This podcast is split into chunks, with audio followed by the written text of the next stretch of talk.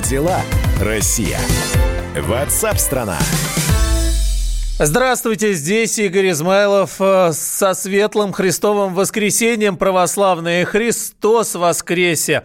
Ну а пока о коронавирусе, э, смотрите, как интересно выясняется. Врачи э, выяснили и ну, попытаются разобраться с тем, что происходит. И вот объясняют низкую смертность от коронавируса здесь у нас в России. Дай бог, конечно, чтобы так и оставалось. Итак, низкий показатель летальных исходов от коронавируса в России, говорят, связан с большим большим числом пациентов с легким течением болезни, ну и э, своевременной подготовкой больниц к этой эпидемии. Но эпидемия слова не звучит, но вот ко всей этой ситуации, давайте так скажем. Об этом СМИ сообщил директор Института медицинской паразитологии, тропических и трансмиссивных заболеваний имени Марциновского Сеченовского университета Александр Лукашов. Вот здесь важная цифра. Лукашов говорит, что текущий уровень смертности от коронавируса в стране 0,7, ну 0,8 процента, то есть даже одного процента нет.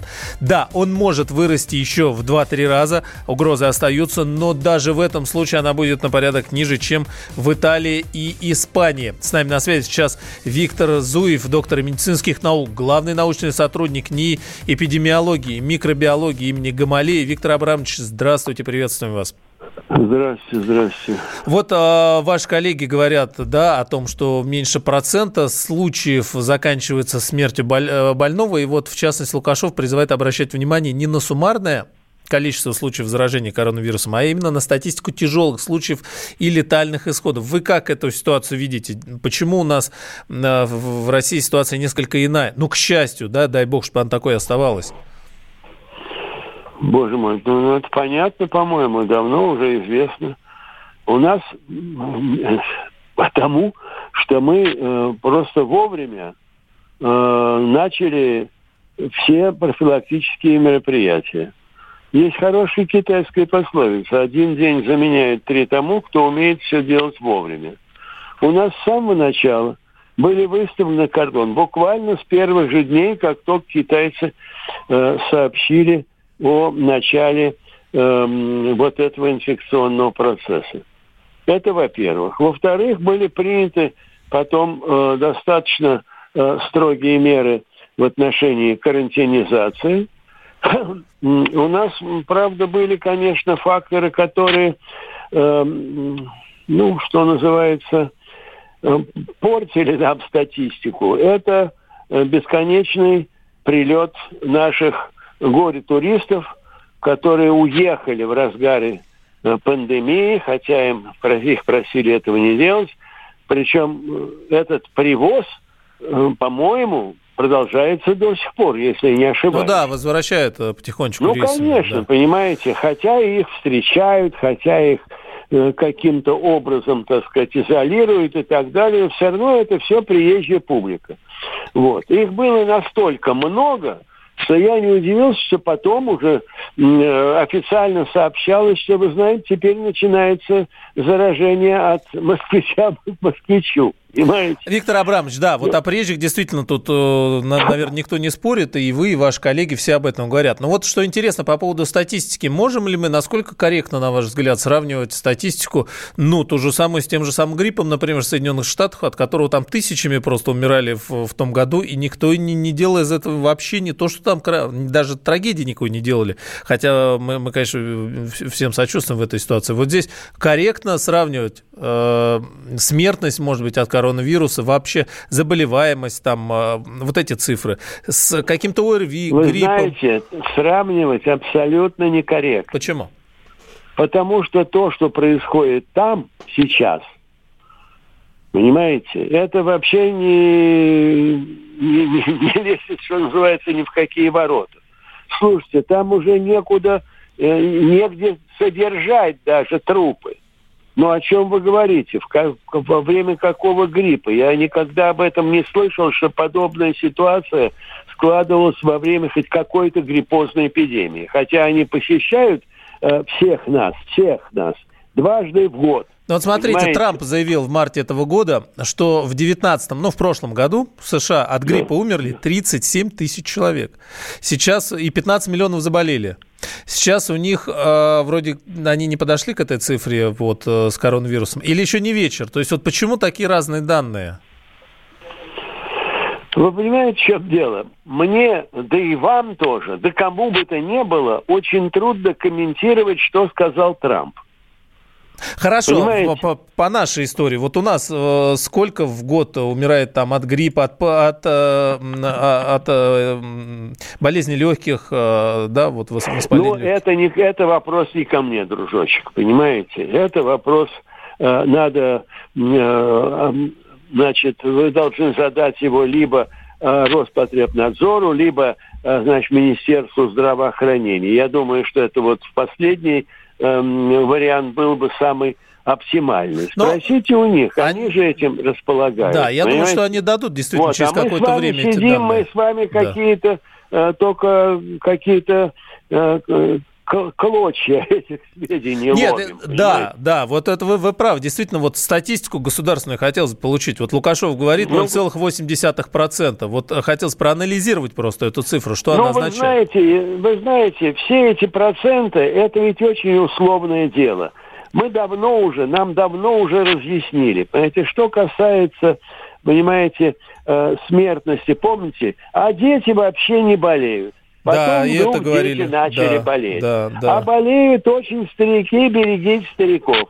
А потом вдруг все сместилось все болеют, на, э, да, на э, людей, Э, цветущего возраста. Спасибо, Виктор Абрамович. Спасибо, Виктор Зуев, э, главный научный сотрудник НИИ эпидемиологии, микробиологии имени Гамалея. Вот действительно пока вот точности нет, но мы надеемся, что мы к ней придем все-таки.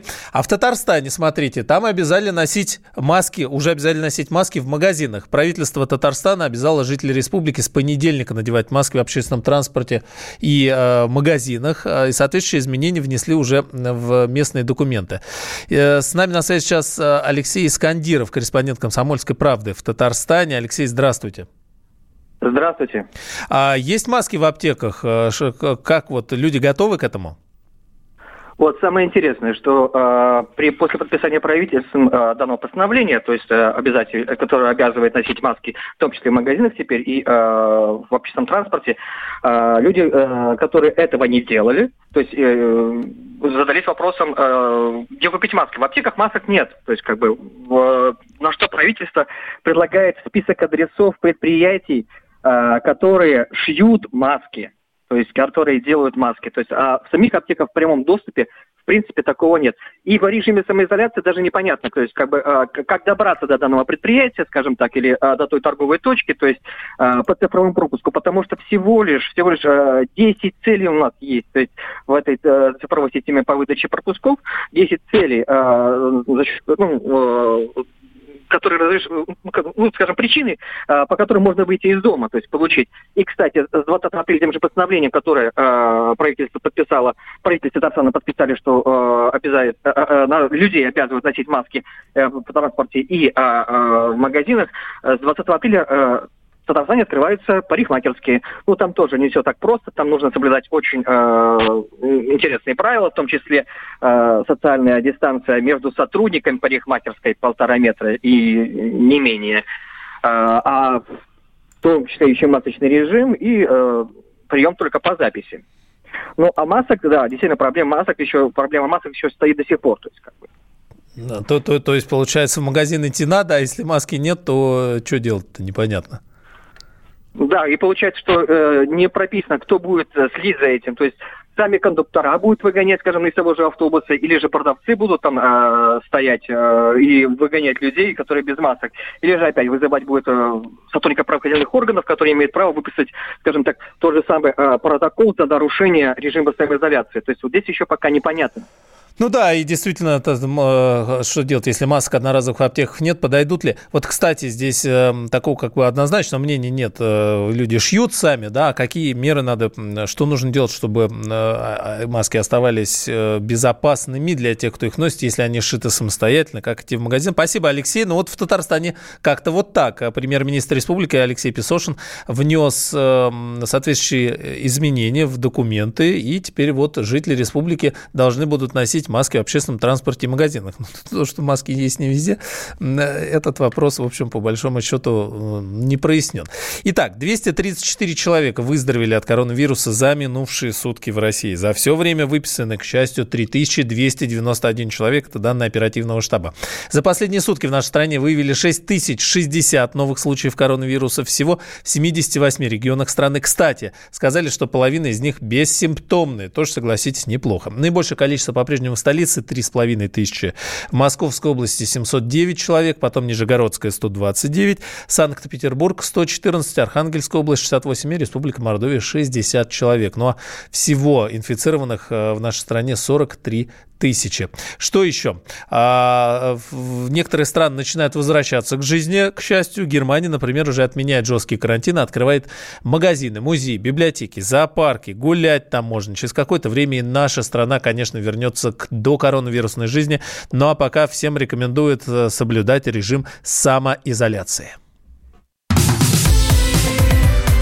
Как дела, Россия? Ватсап-страна!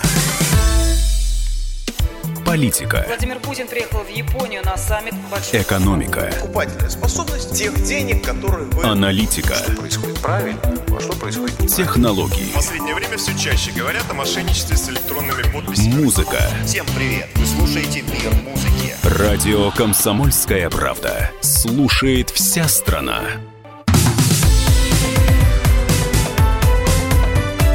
Как дела, Россия? Ватсап-страна! Вы слушаете «Комсомольскую правду». Здесь Игорь Измайлов. Итак, э, коронавирус, пока разбираемся с ним, еще пару цифр, к сожалению, печальных. За сутки в России э, умерло 48 пациентов с коронавирусом. Теперь, кстати, все знают, что от коронавируса не умирают, а умирают с коронавирусом, ну, а конкретно от каких-то болезней, которые возникают на его фоне, или, кстати, могут быть сами э, вполне себе и по себе. Всего число жертв достигло 361 а, в общем, 361 человек умер а, вот э, с коронавирусом а, к сегодняшнему дню или на сегодняшний день. Статистика пока, к сожалению, такая. Еще пару новостей для тех, кто находится здесь, э, в России. Так, например, иностранцев не будут выдворять из нашей страны до 15 июня. Причина, конечно, тоже в коронавирусе. Соответствующий указ подписал президент Владимир Путин. Но Госдума, например, не одобрила поправку к закону о гражданстве о предоставлении гражданства соотечественникам по упрощенной схеме без э, переселения в Россию. Ее не удалось согласовать пока с исполнительной властью. А еще касательно документов э, сообщалось о том, что у кого истекает паспорт или водительские удостоверения, также подписан указ о том, что пока все это действует и переживать не стоит. Э, здесь пока с этим вот все в порядке. Ну вот 65-я поздравляет с Пасхой, присылает картинку, как сегодня все в социальных сетях. Мы тоже присоединяемся, конечно, со Светлым Христовым воскресеньем. Поздравляем всех вас. Ну и возвращаемся к поправке к закону о гражданстве, которую Госдума не приняла. Хотя, в общем, об этом долго говорили. Что это была за поправка? Почему ее не приняли? Давайте прямо сейчас узнаем у одного из ее авторов, первого заместителя председателя комитета по делам СНГ Госдумы Константина Затулина. Константин Федорович. Здравствуйте, с праздником. А, да, Христос воскресе. А, а, в, по, поясните, о чем здесь идет речь? Э, ведь мы же давно вроде говорили о том, что надо вот э, соотечественникам по упрощенной схеме все это представлять к тем, кто остался, может, в странах СНГ, да, соседних. Ну, видите ли, э, в этом и была с нашей стороны, вот со стороны ряда депутатов, э, основная претензия к этому, в общем, прорывному законопроекту, который э, снимает требования выхода из иностранного гражданства для э, тех, кто ищет российского гражданства и уже живет, переселился в Россию.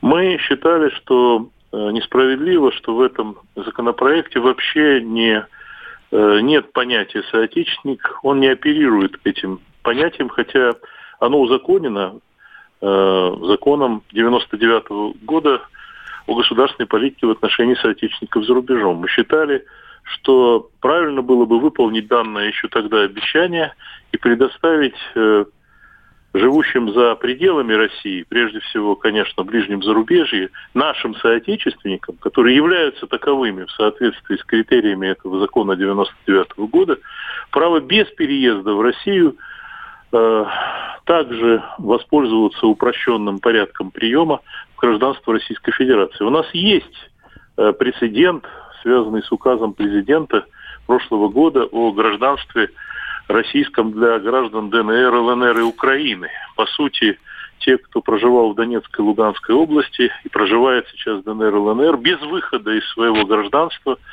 могут оформлять гражданство Российской ну Федерации. Ну да, то есть через дипломатов, через МИД, да, они получают паспорта. Нет, они в данном случае пользуясь близостью к российской границе, оформляют это все на российской территории. Но, но это в, это, в этом случае, да, конкретно. Но, но их не требуют, им не, от них не требуется выходить из гражданства ДНР, ЛНР, Украины и вообще переезжать на постоянное проживание в России. И стаж проживания отменили, да, вот это трехлетний обязательный, там справка это о доходах? сделано, сделано в этом законе, но, повторяю, он оперирует исключительно, за, за одним исключением, он касается только тех, кто уже переселился в Россию.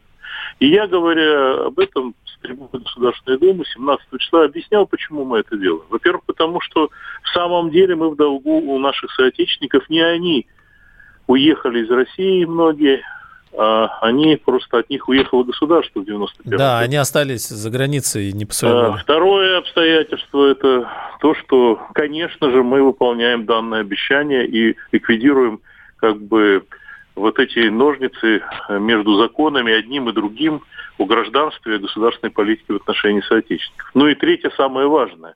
Я убежден в том, что когда мы делаем такой шаг навстречу нашей диаспоре за рубежом, мы мобилизуем ее на то, чтобы она стала третьим после армии и флота нашим союзником в мире, если вспоминать известные слова императора Александра III. Да. Вот это было наше предложение. Почему это не было принято? Ну, к этому оказались не готовы. Э, не готовы наши коллеги э, в Государственной Думе, но самое главное, не готовы были наши партнеры в исполнительной власти, с которыми мы согласовываем такие решения. Это правительственный законопроект, и вот э, э, правительство и другие инстанции, которые его внесли в Государственную Думу и поддерживали, не были готовы к такому расширению концепции законопроекта. Константин Федорович, но в, в итоге коротко все-таки мы примем, придем к этому? Мы будем продолжать за это бороться. А причина здесь э, еще, ведом, еще и ведомственность. Ведь законопроект готовился в МВД. МВД интересует то, что внутри страны. А то, что вовне страны МИД, его точка зрения не была услышана Пока или не была проведена окончательно. Согласовано. Спасибо. Константин Затулин, первый зампредседателя Комитета по делам СНГ Госдумы. Как дела, Россия? Ватсап-страна! Ну вот Константин Затулин упомянул ДНР. А смотрите, какая история. Депутат Госдумы, тоже коллег Затулина, Сергей Шургунов, говорит о том, что Россия выдала ополченца Щербака из-за карантина. Итак, Евгений Щербак, он ополченец из Спарты, легендарного Моторола. Его, говорят, депортировали в Казахстан, где его ждет тюремный срок. Официальная причина выдворения – нарушение миграционного законодательства России.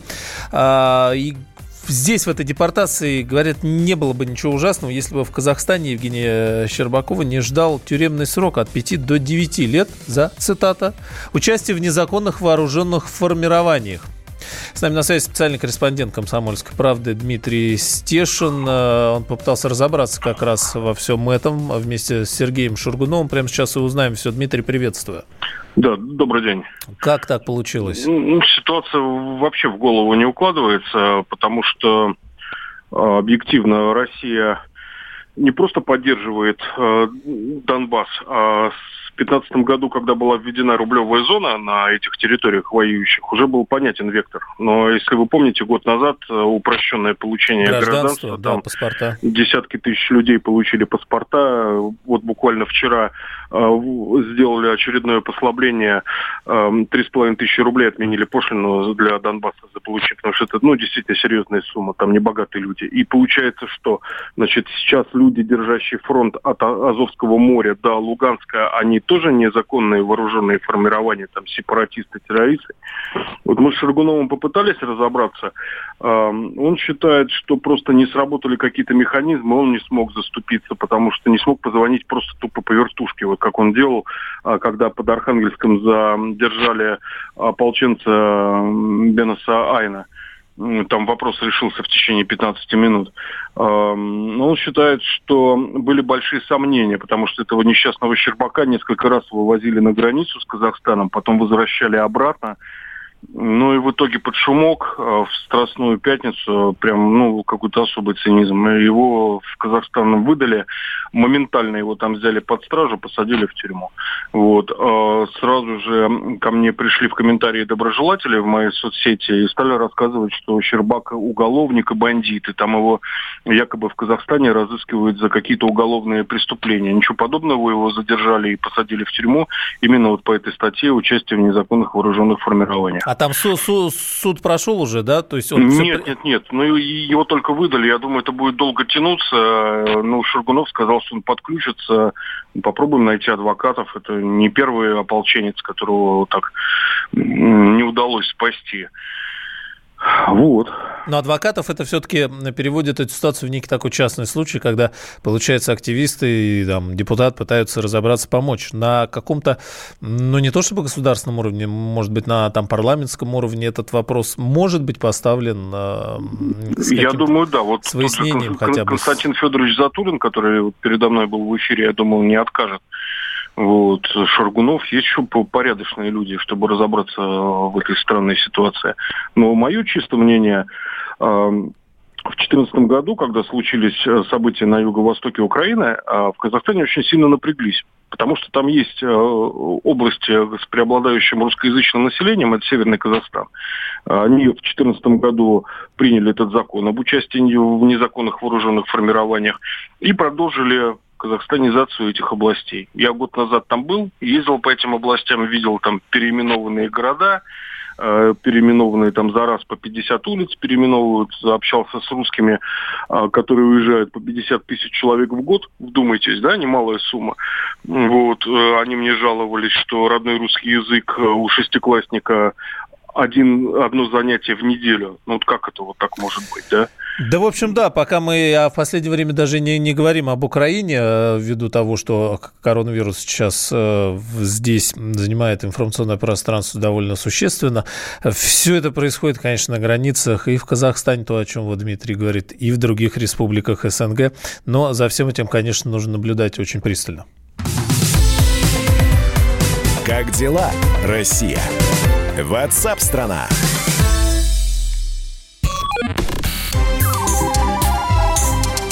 Не отключайте питание радиоприемников.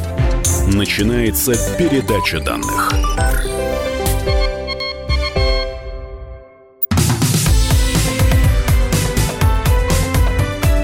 Как дела, Россия? Ватсап-страна!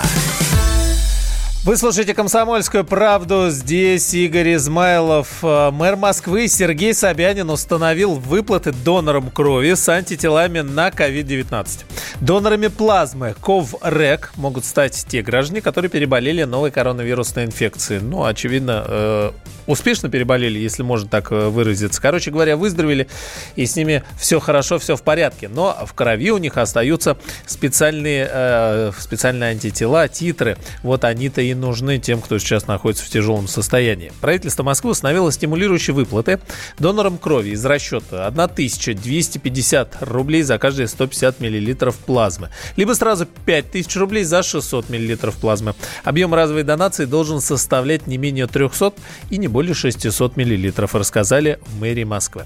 Кто может стать донорами? Да все, кто переболел новой коронавирусной инфекцией, выработал иммунитет к этому заболеванию и не имеет, соответственно, противопоказаний к донорству крови вообще, ее компонентов. Внимание, конечно, вы не должны болеть никакими э, инфекционными э, заболеваниями э, в этой ситуации. Переливание донорской крови э, Коврек, э, вот плазмы с антителами на новую э, коронавирусную инфекцию. По данным Московского клинического комитета по COVID-19, это один из наиболее сейчас перспективных и многообещающих методов лечения COVID-19, кстати, не только в нашей стране, но вот пока нет специфической вакцины. А давайте послушаем, что говорит директор научного информационного центра по профилактике и лечению коронавирусных инфекций Георгий Викулов. Речь идет об иммунной плазме. Это один из способов терапии а, тяжелых форм COVID-19. То есть она не показана всем без исключения. И э, уже известно о том, что не у всех, к сожалению, людей, которые переболели новой коронавирусной инфекцией, вырабатывается достаточно защитный уровень титр э, антител коронавируса. Потому что на самом деле защита от инфекции, новой вирусной инфекции, она включает в себя ведь э, не только антитела, а еще и клеточные механизмы. Но это один из механизмов, э, который был использован еще китайцами и уже применяется в нашей стране. Но в связи с тем, что количество заболевших увеличивается, в том числе и число людей, которые вовлечены да, в этот процесс. Поэтому требуется заранее заготовка и, соответственно, отбор соответствующих доноров, которые могут помочь заболевшим людям.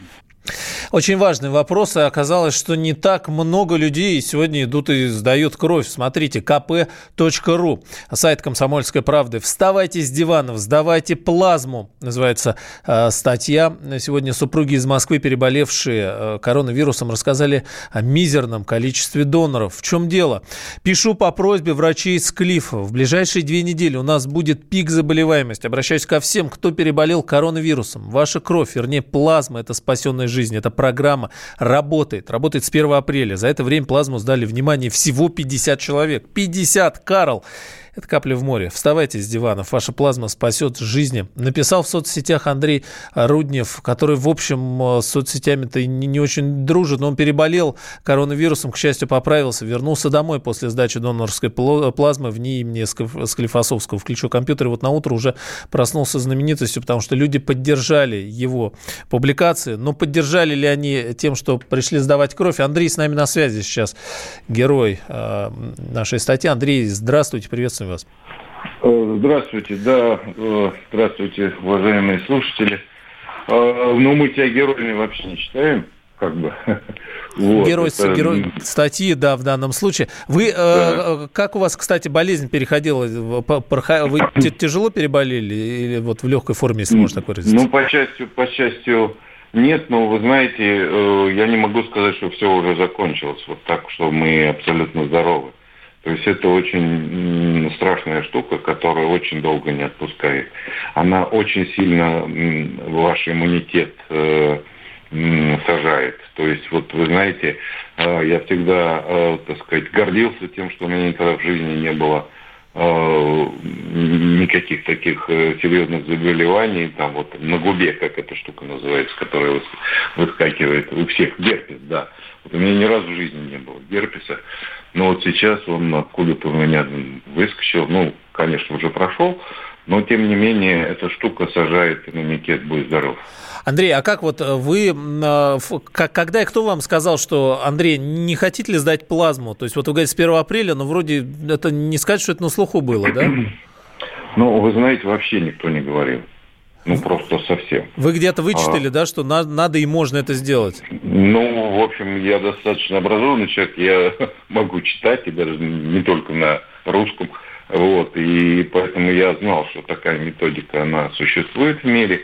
В вот, мире, да, и... но что она у нас работает, вот в этом смысле. Да-да-да. Э, значит, дело в том, что э, я проходил лечение на дому и э, все время пользовался телемедициной. Вот они меня взяли в оборот. Это такое, знаете, наблюдение по скайпу за тобой, грубо говоря. Вот, я прям задал им вопрос. Я говорю, я хотел бы сдать, э, сдать кровь.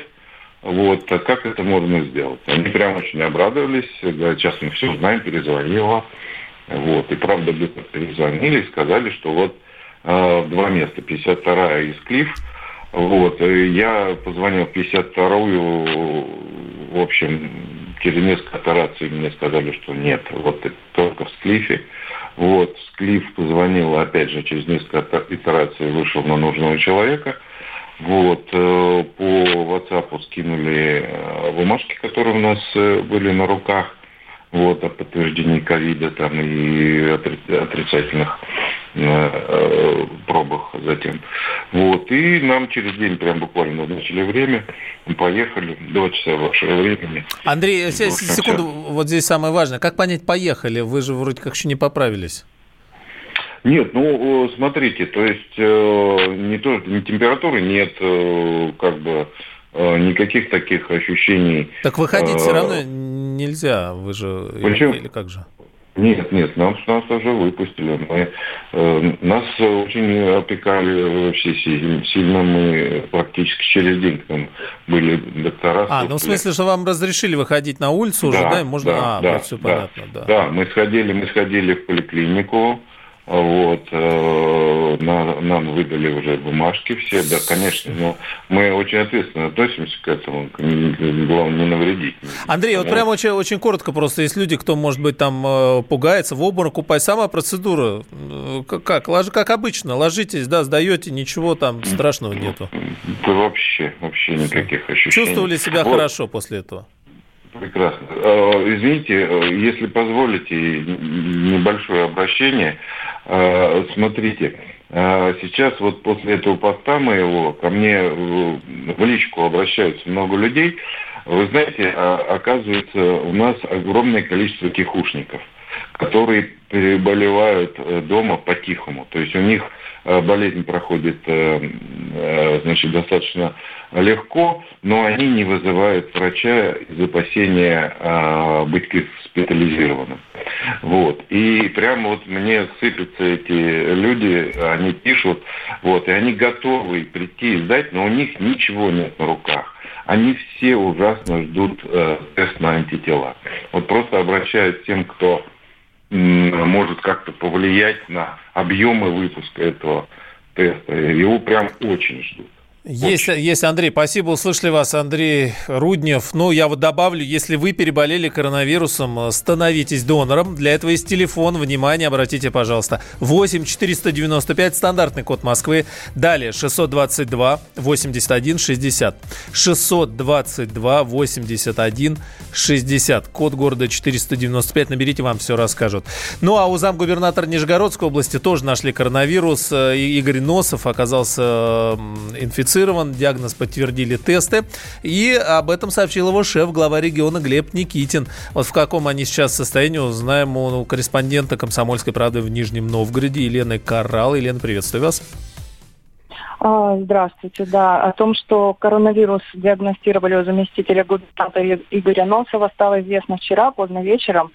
А, губернатор сообщил, э, что чиновник работает в Москве уже около трех недель. Э, глава региона сказал, что вместе со своим замом принял решение не делать из ситуации какого-то особого секрета, тем более, что заболевание протекает в легкой форме.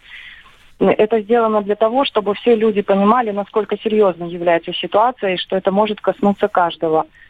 Губернатор также выразил надежду на то, что скоро Игорь Носов сможет приступить к своим обязанностям. А сам-то губернатор самоизолировался? А, об этом в данный момент не сообщается, но если ну, около трех недель уже Игорь Носов находится в Москве, а, я сомневаюсь, что они были в контакте. Губернатор сообщает, что все а, другие нижегородские управленцы не покидают э, регион, исключили все рабочие поездки, находятся в рамках Нижегородской области, соблюдают все требования режима самоизоляции, и признаки заболевания у них отсутствуют.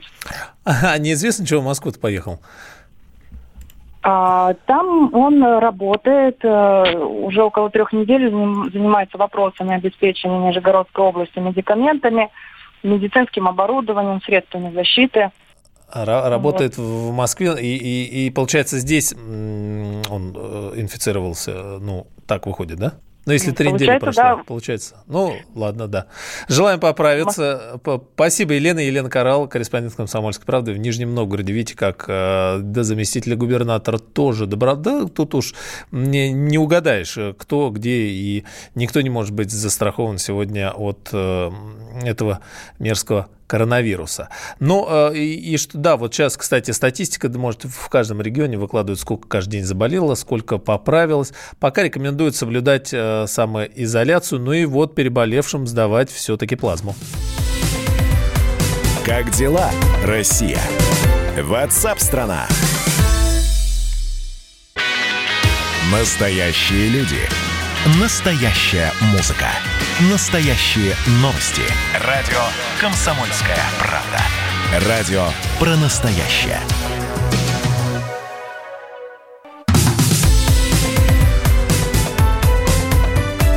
Как дела, Россия? WhatsApp страна.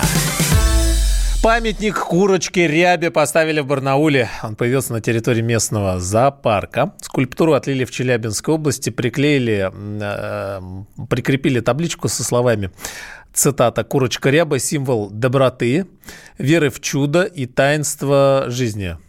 Так вот неожиданно, особенно в сочетании вот э, сегодняшним днем. Как отметил директор зоопарка Сергей Писарев, памятник специально открыли к Пасхе, а церемонию провели онлайн. Когда закончится режим самоизоляции, посетители зоопарка смогут потереть золотое яйцо на постаменте. Это будет, говорят, приносить людям удачу, запрограммировано. Ну и э, обещают, э, что все будет хорошо. С нами на связи как раз директор зоопарка в Барнауле Сергей Писарев. Сергей Викторович, здравствуйте.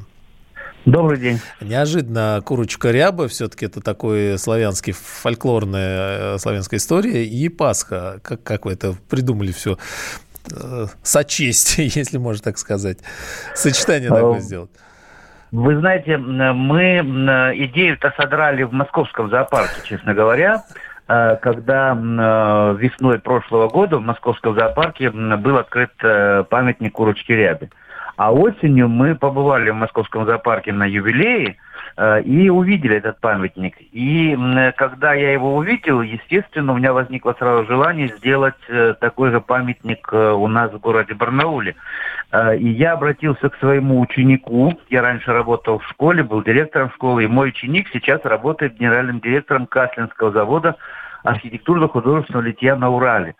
Вот. И он эту идею быстренько поддержал, и мы э, буквально за несколько месяцев э, выполнили эту работу. У нас замечательный скульптор из Санкт-Петербурга, закончивший Академию э, искусств Санкт-Петербурга, Евгений Барков, который выполнил нам э, это замечательно. А прообразом э, этого памятника стала наша курочка ряба, потому что мы ее сфотографировали, отправили скульптору, и вот с нашей курочки он сделал такой а, памятник. А почему мы сделали, соединили? Э, наверное, э, это связано прежде всего с тем, что э, каждый год э, мы открывали наш зоопарк в летний сезон именно вот в, этом, в этот период времени. Спасибо, Сергей Викторович. Времени, к сожалению, не остается. Сергей Писарев, директор зоопарка в Барнауле. Курочка местная, э, местная ряба барнаульская. Так что все хорошо, удачи приносить, конечно, будет. Ну и сегодня полувековой юбилей отмечает легендарная копейка, легендарный автомобиль ВАЗ-2101. В его истории разбиралась моя коллега Вера Цыганкова. Легенда отечественного автопрома ВАЗ-2101 – мечта многих советских автомобилистов. В этом году «Копейка» отмечает 50 лет.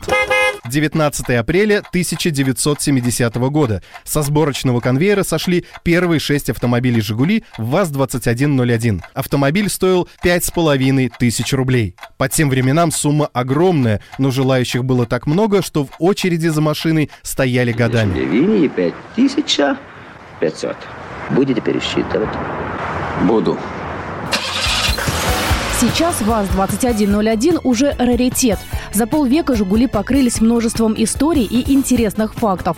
Например, известно, что именно «Копейка» была первым автомобилем Владимира Высоцкого. Кроме того, этот автомобиль фигурировал во множестве советских фильмов. «Гости из будущего», «Джентльмены удачи», «Инспектор ГАИ», «Ралли», «Спорт Лото». Эти «Жигули» чем думают, я не знаю. «Жигули» сняли даже в Голливуде. В блокбастере Тимура Бекмамбетова «Особо опасен» в одной из сцен за рулем «Копейки» засветилась Анджелина Джоли.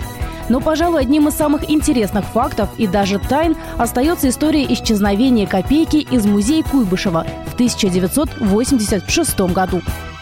Повезло тогда Самарскому областному музею имени Алабина. В 1973 году ему достался уникальный экземпляр – кузов ВАЗ-2101 прямо с Волжского автомобильного завода. Это была более чем наполовину укомплектованная машина с полной отделкой салона и приборной панели, с трансмиссией, габаритными фонарями и колесами. Не хватало только двигателя, редуктора, гидравлики и некоторых других систем. Автомобиль был редкого черного цвета. Такие в то время производили исключительно для партийных деятелей находился кузов «Жигулей» в одном из корпусов музея. Оттуда в один прекрасный день он и исчез. Вся история разворачивалась на глазах краеведа Валерия Ерофеева. В 86-м я как раз работал в музее. Зал, э, где находился экспонат, он находится на втором этаже. И э, когда его туда помещали, э, то разбирали стену специально. Разобрали стену, поместили туда кузов от э, «Жигулей», потом и кирпичом опять заложили эту стенку. И, соответственно, забрать ее оттуда можно было только таким же образом. То есть разобрать стену и краном вынести. С этой точки зрения все было продумано, потому что это все надо организовать, кран подогнать, значит, сделать это в выходной день, чтобы лишних глаз там не было. И коллектив про это не знал. Рядовые сотрудники музея поначалу посчитали, что «Жигуленок» отправили на родное предприятие для реставрации. Директор музея, в то время Галина Земскова, никакого беспокойства не высказала. Как потом оказалось, она была в курсе всех событий. О странном случае в музее забыли бы, но в централизованную бухгалтерию областного управления культуры пришло платежное поручение на сумму 949 рублей. Из документа следовало, что это были деньги за покупку того самого кузова ВАЗ-2101, и купил его никто иной, как муж директора музея, в то время полковник милиции. Краевед Валерий Ерофеев отмечает, что это оказалось очень выгодным приобретением. Но черный рынок уже существовал в то время запчасти, и ну, там за тысячу, может, полторы еще добавить им купить двигатель. И остальное все доукомплектовать. То примерно значит, за две-две с половиной тысячи э, человек купил полноценный автомобиль. В общем-то, без очереди и, в общем-то, по очень дешевой цене э, купить вот ради, ради этого, значит, и пошли на, на аферу. Совсем по-другому о произошедшем рассказывает заведующий отделом истории музея Лабина Ирина Лазарева директор купила его, то есть потому что у них было как бы такое условие, что кузов мог продаваться только тому человеку, у которого была машина и которая в данный момент была в, в аварийном состоянии. И поэтому кузов был куплен. Это было все официально через комиссионный магазин. Жалко, конечно, экспонат. То есть жалко его стоит с этой точки зрения, что нам теперь бы нужно было бы приобретать, но опять всегда ставит вопрос, где его хранить. Потому что нам нужен был просто выставочный зал. Без выставочного зала мы не могли. Его можно было хранить только на улице. А на улице, сами вы понимаете, во что он превратился бы. Он уже не был бы музейным экспонатом. Сначала чуть-чуть поржавел, потом все сильнее и сильнее. И опять встал вопрос, что с ним делать. Несмотря на то, что сделка оказалась выгодной для всех, факт остается фактом. Полюбоваться на копейку в Самаре уже нельзя, разве что в частных коллекциях. А вот в Москве можно увидеть покрытый бронзой памятник ВАЗ-2101.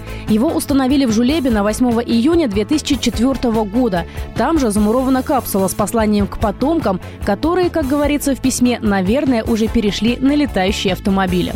Ну, либо придется ехать в Тольяттинский музей АвтоВАЗа. Как уверяют его сотрудники, именно у них стоит один из шести самых первых «Жигулей», сошедших с конвейера 19 апреля 50 лет назад.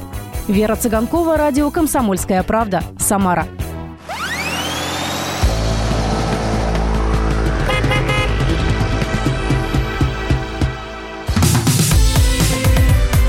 Как дела, Россия? Ватсап-страна! Роман Голованов, Олег Кашин, летописцы земли русской. Роман, вы разговариваете с дедом. Напоминаю я вам, у меня в жизни было, ну не все, но многое. На митинге российских либералов на Таймс-сквер в Нью-Йорке я тоже выступал. Ага. Вот такие тонкие шутки, вот если бы мы с вами умели так шутить, наша передача была бы лучшим политическим стендапом России. Я там а познаком... вы говорите, мы не политический стендап, походу уже на, наша ниша. Вот. Кашин Голованов. Отдельная тема. На радио «Комсомольская правда». По будням в 9 вечера по московскому времени. Именно лоснящиеся от фуагра губы делаются символом лоялизма, а не выстраданная любовь к родной земле.